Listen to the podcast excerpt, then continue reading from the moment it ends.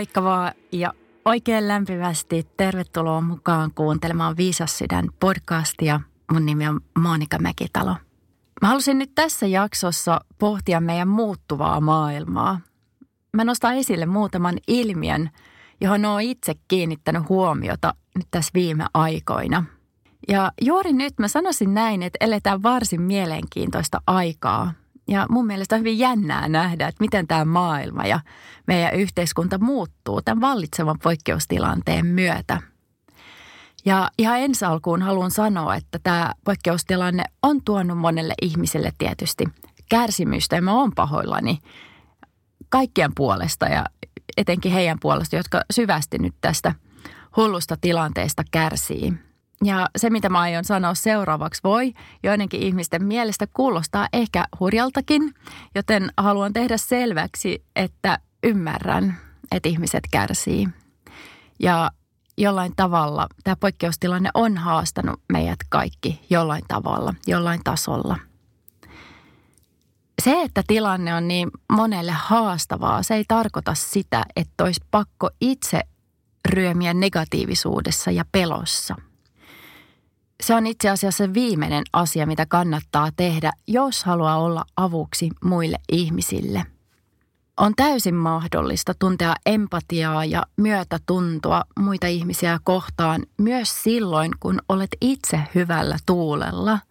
Eli jos voit hyvin, sinulla on rauha sisälläsi, hymyilet ja olet onnellinen, niin se ei poista sun kykyä tuntea myötätuntoa muita ihmisiä kohtaan – Voit ymmärtää toisen ihmisen hädän joka tapauksessa. Ja mun mielestä on ollut jotenkin tällainen hieman vinksahtanut asenne yhteiskunnassa päällä. Nyt maailmassa on hätä, se on ihan päivän selvää. Mutta toisaalta se on myös tuonut sen jollain tavalla, että hei älä näytä, että sul menee hyvin älä näytä, että itse asiassa nautit siitä, että saat olla kotona ja saat nauttia kodin hiljaisuudesta, saat tehdä vähän vähemmän kuin yleensä. Älä sano, että nautit siitä, että saat nukkua kauemmin aamulla. Älä sano sitä, että itse asiassa oot tyytyväinen, että et pääse töihin, koska et ehkä viihtynyt siellä tai koska vaan viihdyt paremmin kotona – mutta jos tämä on se todellisuus, että me ollaan onnellisia, me ollaan tyytyväisiä, niin miksei saisi iloita siitä myös ihan ääneen, että miten tämä tilanne on vaikuttanut myös positiivisesti meihin. Jos olemme tyytyväisiä, niin se ei yhtäkkisesti todellakaan poista meidän empatian kykyä.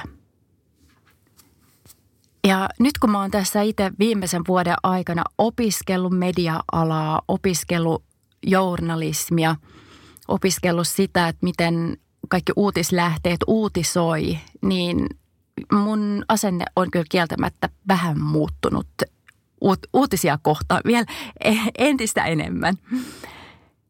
Ja juuri nyt noin 95 prosenttia uutisista se koskee jollain tavalla tätä poikkeustilannetta. Uutisoidaan kauhukuvia ja mun mielestä ihan tahallaan. Ja pelko, pelko on maailman helpoin tapa ohjata ihmisiä. Mä kyllästyin tähän pelon lietsomiseen lopullisesti itse asiassa monta vuotta sitten. TV lensi, ei kirjaimellisesti, mutta kuitenkin kodista ulos ja mä lopetin päivälehtien tilaamisen. Ja kas kummaa, että sisäinen rauha, siitähän se kasvoi sen myötä. Jos haluaa vahvistaa sitä omaa sisäistä rauhaa, niin voi miettiä, että mitä kulutan, miten kulutan. Myös uutisten lukeminen, lukeminen, uutisten seuraaminen, katsominen, se on myös jonkinlaista kulutusta. Miten ja miksi kulutat niin kuin teet. Ja sitten voi miettiä, että voisiko jättää kenties pois jotain, mikä ei tue sitä omaa sisäistä rauhaa. Tuossa viime viikolla mä tavallaan vähän erehdyin katsomaan yhden semmoisen hallituksen tiedotustilaisuuden livenä netistä, kun mun äiti niin kovin painokkaasti sanoi, että kyllä Monika, nyt sun, ne, meidän, meidän ohjeistot, nyt sun pitää katsoa. No mä olin että okei, että hyvä on, hyvä on, että, että mähän katso. Ja näköjään vielä tässä sitten yli 40-vuotina oma äidin sana on vaan niin painava, että eipähän siinä muu auttanut kuin netti auki. Ja sitten mä katoin sitä tiedotustilaisuutta pienen hetken – Ja mä oon suht herkkä ja mä tunsin sitä katsoessani, että mitä se mun hätä ja paniikki alkoi nousta mun sisälläni. Mä aika lailla saman tien sitten läpäytin, läpäytin sen läppärin kiinni ja päätin, että tästä eteenpäin teen niin kuin tunnen itse, että on parasta itselleni. Että muut ihmiset aivan varmasti ne tarkoittaa vaan hyvää, kun ne antaa ohjeita ja teen niin ja teen näin, mutta kuitenkin pitää itse olla se, joka viime kädessä päättää ja tietää, että mitä on hyväksi juuri minulle. Mä en kannusta, en kannusta ummistamaan silmiä täysin. Että pitää pitää toki itsensä kartalla, mutta et pitää tehdä se omalla tavallaan. Esimerkiksi mä teen niin, että mä luen kerran tai kaksi kertaa päivässä uutisotsikot ja sitten jos jokin asia on erityisen tärkeä tai kiinnostava, niin sitten mä luen ingressin ja sitten tarvittaessa ihan sen koko jutun. Ja tämä informaatiomäärä riittää ihan vallan mainiosti mulle – Toki sitten, jos tulee jotain semmoisia tiettyjä tehtäviä, nyt kun mä opiskelen tätä media-alaa ja journalismia ja tällä hetkellä mä kirjoitan, kirjoitan eri artikkeleita ja siihenkin kuuluu sitten välillä toki, että pitää, pitää katsoa vähän tarkemmin juuri, juuri tätä, näitä uutisia, mutta se kuuluu siihen juttuun. Et mun mielestä olisi hyvä niin muistaa ja olla tietoinen siitä, että miten media toimii, miten uutisoinnissa toimitaan – että se on ihan tutkittua tietoa, että jos uutisotsikko on jollain tavalla negatiivinen, niin me ihmiset vaan halutaan mieluummin lukea sitä kuin jotain positiivista uutista tai neutraalia uutista.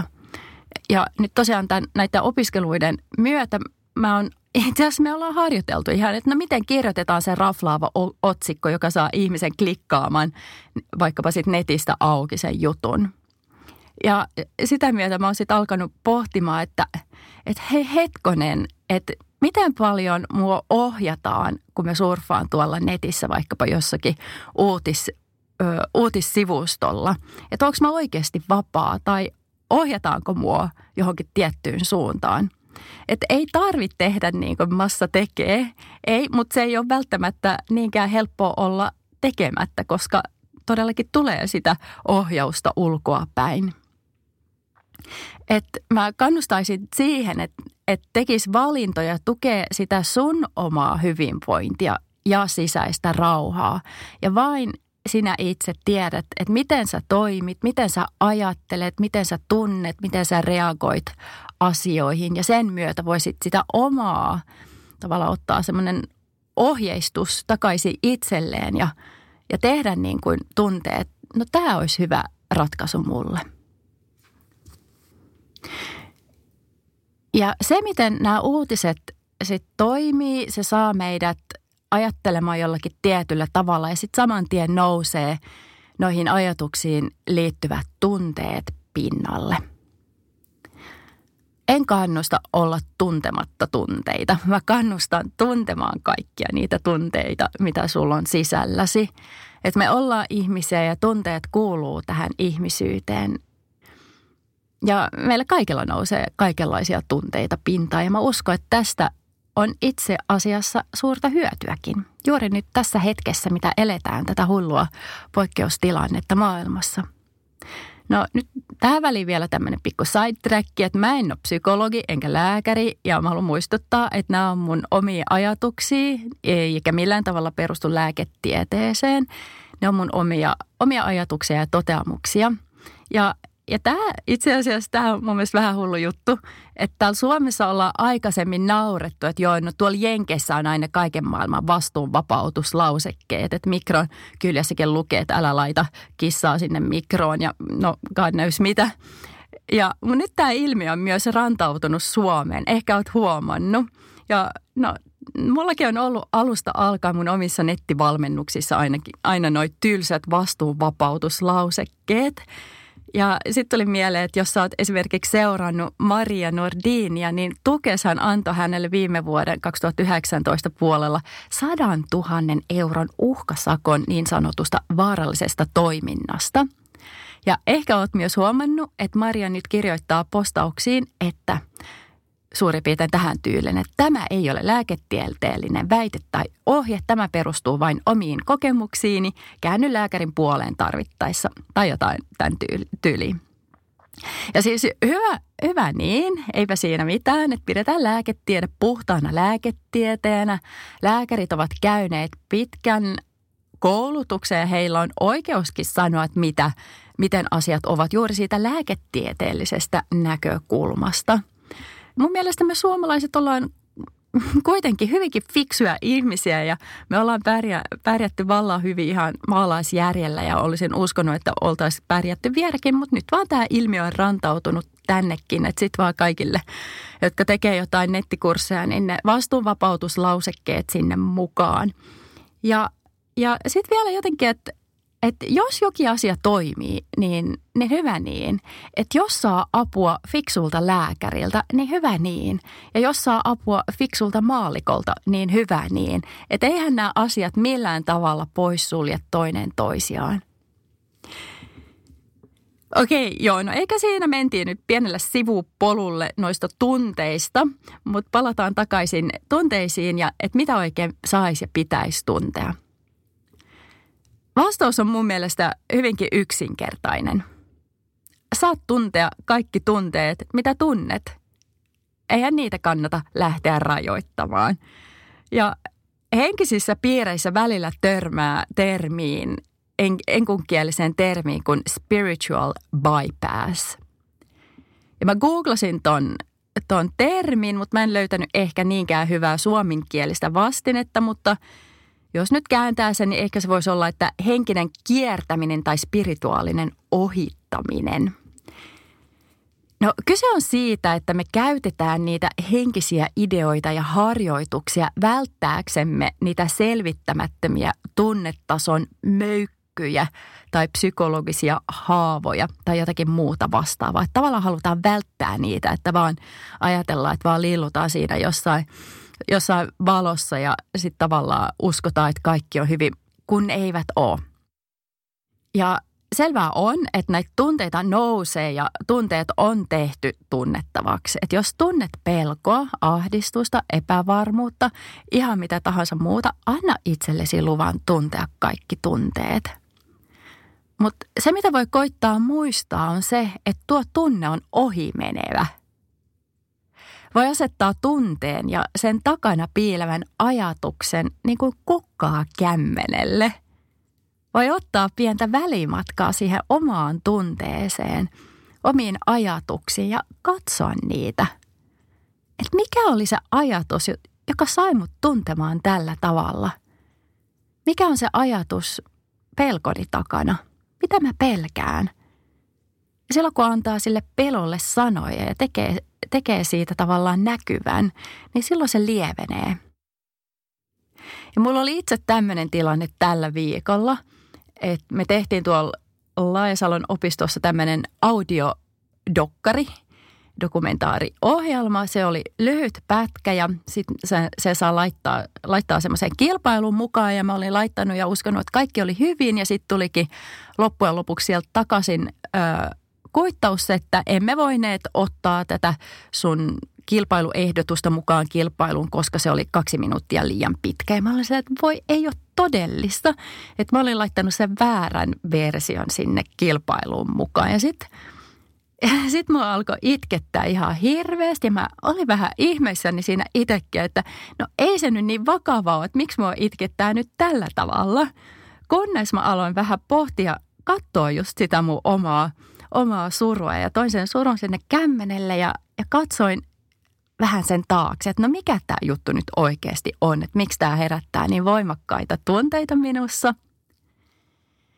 No sitten mä tajusin, että se pelko mikä siinä oli, että kun mä olin osallistuttanut mun vanhemmat siihen mukaan, mä olin muun muassa matkustanut Inkoo sen vaan, että mä saisin semmoisen Högforsin vanhan puuhellan luukun äänen mukaan. Ja mun isä oli mukana siinä äänittämässä sitä taustaääntä sinne dokkariin. Ja sitten se tarina kertoi, kertoi mun äidistä ja kun hänen isänsä kuoli ja, ja vanhaa semmoista historiaa. Ja tavallaan pohti sitä, että mitä rakkaus on tämä koko mun äänidokkari. Eli siinä oli tullut tosi paljon tämmöistä tunnetason merkitystä siihen dok- dokkarin mukaan. Ja, ja sitten mä huomasin, että nyt tämän poikkeustilanteen myötä mä pelkään. Mä pelkäsin mun vanhempien terveyden puolesta niin paljon, että mä ajattelin, että mitä jos ne ei olekaan täällä enää ensi vuonna. Että mä voin laittaa sen dokkarin sinne kilpailuun taas uudestaan ensi vuonna. Ja sitten mä mietin, että mitäs jos mun vanhemmat ei olekaan siellä. Ja se oli se syvin pelko, mitä sieltä löytyi. Ja ja näin voi tehdä, että oikeasti katsoo niitä omia tunteita, ettei työnnä niitä tonne jonnekin syrjään. Sitten kun uskaltaa katsoa, niin se pelkohan sieltä sitten, se pehmenee ja se pienenee. Ja sitten pystyy taas ajattelemaan asioita vähän kirkkaammin. Mä todellakin uskon, että ei ole hyväksi, että nielee tunteita vaan sieltä kurkusta alas, vaan että on oikeus ja on hyväkin antaa itselleen luvan tuntea kaikki tunteet, mutta mm, samalla on hyvä tiedostaa, ettei ole tuo tunne, ettei ole tuo ajatus ja että muistaa, että on se tietoisuus, joka katsoo tuota tunnetta, tuota ajas, ajatusta, että on se ikuinen, puhdas, kirkas tietoisuus. Ja mun täytyy sanoa, että mulla on elämässä kaikki hyvin juuri nyt. Mä nautin siitä, että mä saan olla kotona enemmän ja mä voin tehdä mun koulutöitä ja muitakin töitä etänä kotoa. Mä nautin siitä, että, että saa olla kodin rauhassa ja enemmän perheen kanssa. Voi ulkoilla vaikkapa keskellä päivää. Ja se, että kaikki asiat on hyvin juuri nyt, se ei tarkoita, etteikö välillä nousisi pelkoa tai ahdistusta pinnalle. Vaan me ollaan, ollaan se kokonaisuus ihmisenä. Me ollaan keho, meillä on mieli, meillä on tunteet, mutta samalla muistaa sen, että, että sä oot se korkeampi tietoisuus, joka pystyy ottamaan välimatkaa sun ajatuksiin, joka pystyy ottaa välimatkaa sun tunteisiin. Ja sä pystyt myös päättämään, että – sitten kun sä oot tullut tietoiseksi jostakin ajatuksesta tai tunteesta, että sun ei tarvi ryömiä siinä ikuisesti, että sä voit ottaa välimatkaa ja sitä kautta sä pystyt taas katsomaan asioita kirkkaammalla mielellä. Silloin kun löydämme vaikealle tilanteelle jonkun merkityksen, jonkun syvemmän merkityksen, se tuo meille rauhaa. Mä pohdin asioita yleensä aika syvästi – nykyään me nauretaankin mieheni kanssa, kun ollaan ulkona kävelemässä ja ollaan siinä jo hetken aikaa kävelty, vähän ehkä hiljaisuudessakin ja sitten sen pienen hiljaisuuden jälkeen mä aloitan lauseen, että hei, et tiedätkö kulta, että, että mä oon vähän miettinyt. No, sitähän siinä käy niin, että me revetään molemmat ja aletaan vaan nauraa, koska taas sitä ollaan pohdittu ja miettiä, mietitty asioita syvällisesti as usual. Eli nyt tässä tilanteessa mä oon miettinyt, että mitä hyvää tämä koronan tuoma poikkeustilanne tuo meille kaikille kokonaisuudessaan. Ja tästä koko koronahässäkästä mä oon aivan vakuuttunut, että tästä tulee syntymään jotain hyvin kaunista tähän maailmaan. Se tuo meille muutoksen koko ihmiskuntaan, joka on välttämätön. Korona on meille ihmisille kutsu uuteen aikakauteen. Nyt meidät pakotetaan hiljentämään vauhtia, pohtimaan, mitä on tärkeää, mitkä on mun arvot, mihin mä panostan aikaa ja energiaa, mitä mä itse asiassa haluan tehdä tässä elämässä, mitä on mulle tärkeää. Ja tilanne nostaa vääjäämättä näitä tunteita pinnalle ja hyvä niin – kaiken pitää nyt nousta pinnalle, jotta voidaan asettaa pelko, epävarmuus ja ahdistus niin kuin sitä kukkaa kämmenelle. Voidaan katsoa sitä kuin pientä pelokasta lasta. Voidaan olla niin kuin rakastava vanhempi itsellemme ja omille tunteillemme. Eli meidän on nyt aika herätä tajuamaan, että meillä on vaihtoehto – Meillä on aina ollut kaksi vaihtoehtoa. Ego tai korkeampi tietoisuus. Pelko tai rakkaus. Epävarmuus tai luottamus. Valitsetko kuunnella egoasi tai viisasta sydäntäsi? Ja nyt on tullut se aika, että pitää tehdä se valinta, vaikka se tuntuisikin vaikealta. On aika alkaa luottamaan itse elämään. Luottamaan, että elämä toivottaa meille oikeasti pelkkää hyvää, vaikka tilanne just nyt on kaoottinen. Me ehkä ihmiskuntana ollaan tarvittu tämä kaos, että osataan pysähtyä ja laittamaan meidän arvot oikeaan järjestykseen. Ei olisi ollut mahdollista jatkaa enää kovinkaan kauan niin kuin ollaan eletty ihmiskuntana tätä elämää juuri nyt ja viime aikoina. Tärkeimmäksi nousi itsetunnon pönkittäminen materiaalilla, autoilla, vaatteilla, kalliilla puhelimilla ja God knows millä. Ja keinoilla millä hyvänsä on ollut pakko saada kaiken ja heti, koska se pelokas pieni egon ääni tarvitsee ulkoista tukea kokeakseen hyväksyntää. Ja jälleen muistetaan, ettei lähdetä lyömään sitä meidän omaa egoakaan, eikä muidenkaan ihmisten egoa. Et, et silloin toki tehtävä.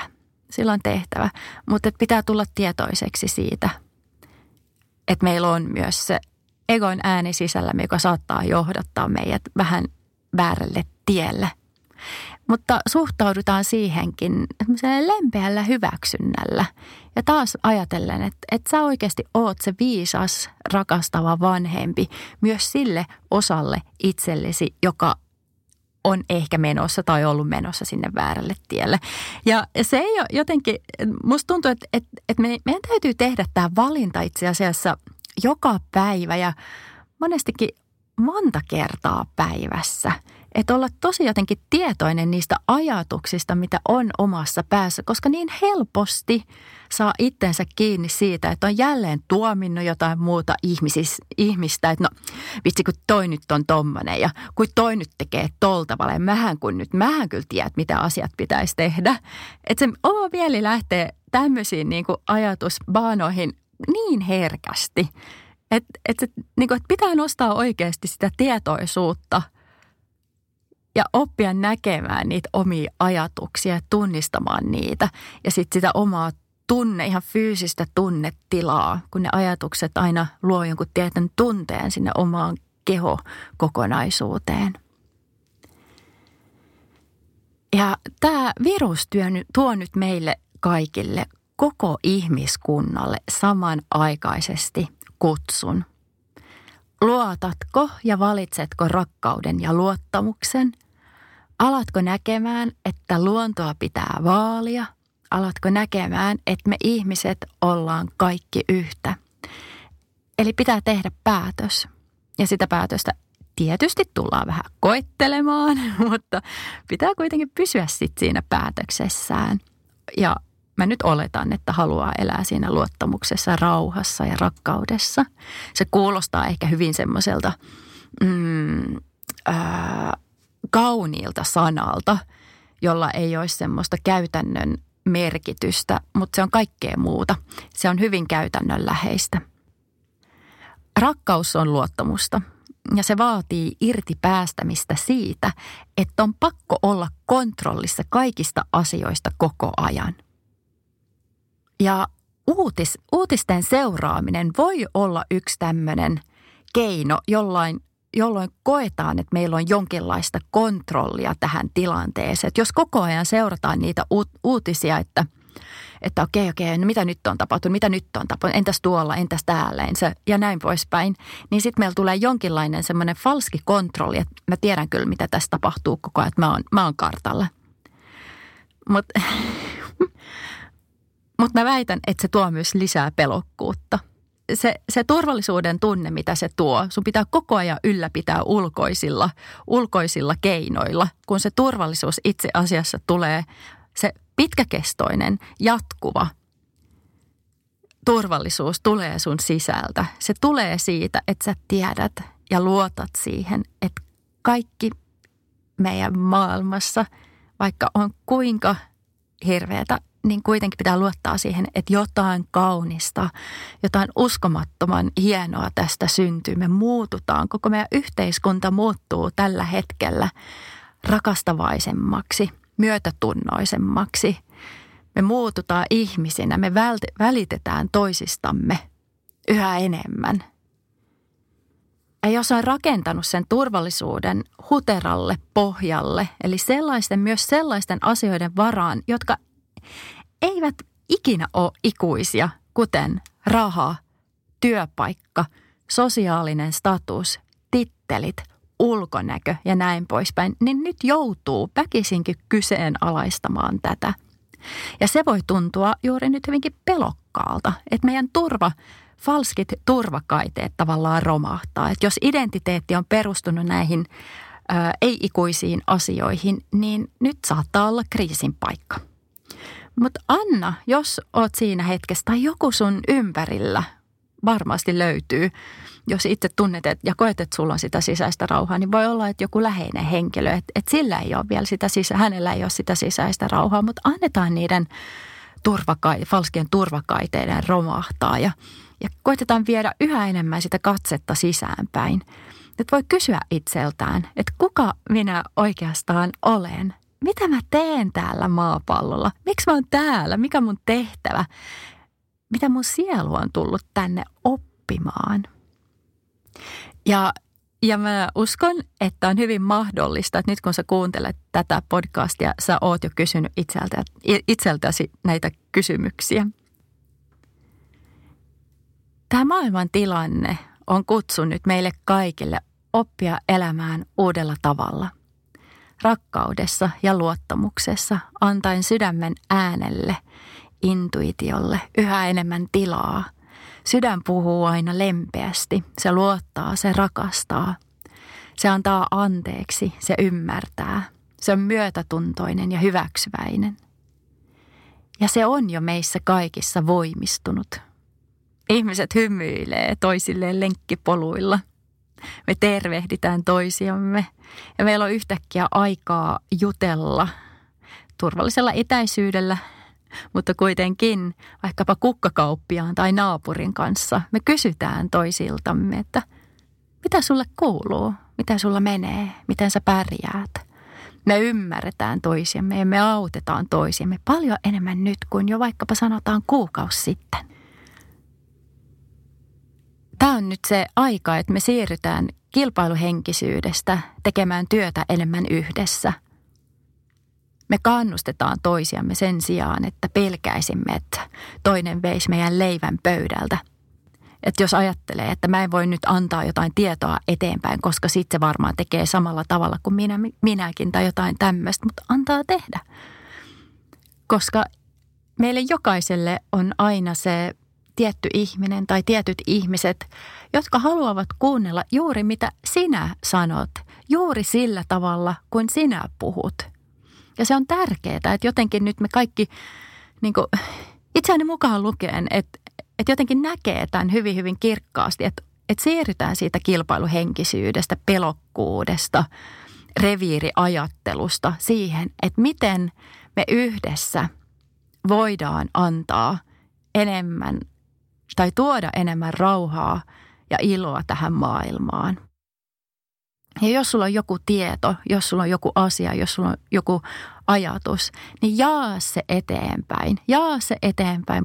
Jos oot miettinyt, että haluaisit alkaa tekemään YouTube-videoita, podcasteja, Instagram-videoita, kirjoittaa blogia, valokuvaamaan tai ihan mitä vaan, kirjoittamaan runoja – niin nyt on se hetki, että tee se. Älä odota enää. Että nyt sun se valo ja se kaikki viisaus, mitä sulla on sun sydämessä, nyt on tullut se aika, että jaa sitä eteenpäin. Se voi olla vaikka, että sä aloitat yhdelle ihmiselle. No hei, että mä oon kirjoittanut tämmöisen runon, että haluaisitko sä kuunnella? Ja sen jälkeen jaa sitä eteenpäin. Anna muiden ihmisten ottaa osaa siihen, että mitä sulla on annettavaa – että sulla on niin paljon, meillä kaikilla ihmisillä on niin paljon annettavaa, niin paljon sitä valoa ja rauhaa, rakkautta, kaikkea hyvää siellä meidän sisällämme. On olemassa ihmisiä, joilla, jotka tulevat saamaan todella, todella paljon apua siitä, että sinä avaat suusi ja alat puhumaan tai että alat kirjoittamaan tai että alat tekemään jotain musiikkia tai ihan mitä vaan, mikä, mikä onkaan se juttu, mikä on siellä sun sisällä ja sä oot vaan niin ajatustasolla miettinyt, ehkä mä sit joskus voisin. No niin, se hetki on nyt. Nyt. Palataan vielä takaisin siihen, että valitseeko sen egon pelokkuuden tai sydämen viisauden. Mistä tietää, että elänkö mä nyt pelossa vai elänkö rakkaudessa? Ohjaako ego mun toimintaa tai ohjaako viisas sydämeni minua? Pelkoon ja egoon liittyy, se liittyy se kilpailuhenkisyys, ahdistus, syyttely, syyllisyys, häpeä, uhrirooli, marttyyriroolit, niukkuus, aja, ajattelu.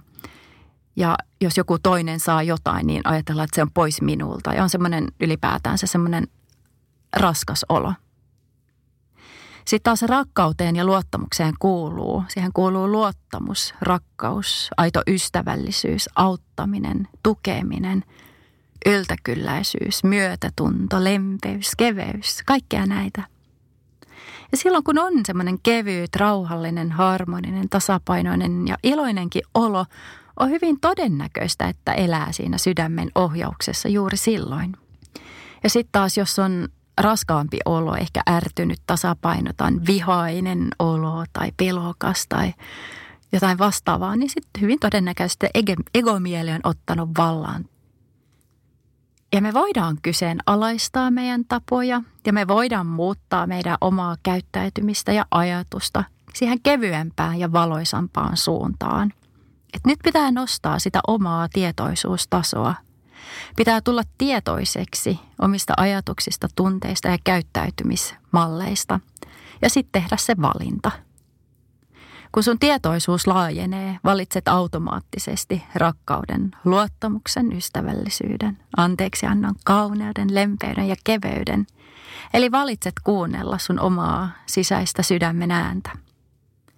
Ei ole mitään pelättävää, ei ole mitään hätää. Koko ihmiskunta on nyt heräämässä. Me kaikki yhdessä, me nostetaan meidän tietoisuustasoa, me ymmärretään, että meidän sisällämme on korkeampaa tietoisuutta, on valoa, on puhdasta sydäntietoisuutta. Ja tämä on se koronaepidemian syvempi merkitys. Ja tämä on hyvin kaunis hetki olla elossa. Ja kiitollisuus on hyvin erinomainen keino muuttaa omaa suhtautumista asioihin – Vaikka on paljon kärsimystä maailmassa, muista, että sinä saat kuitenkin iloita elämästä juuri nyt. Saat olla onnellinen ja hyvän tuulinen. Sulla on lupa näyttää sitä myös muille ihmisille. Ja samalla kun sä teet sen, sä autat muita ihmisiä hyvinkin vahvasti.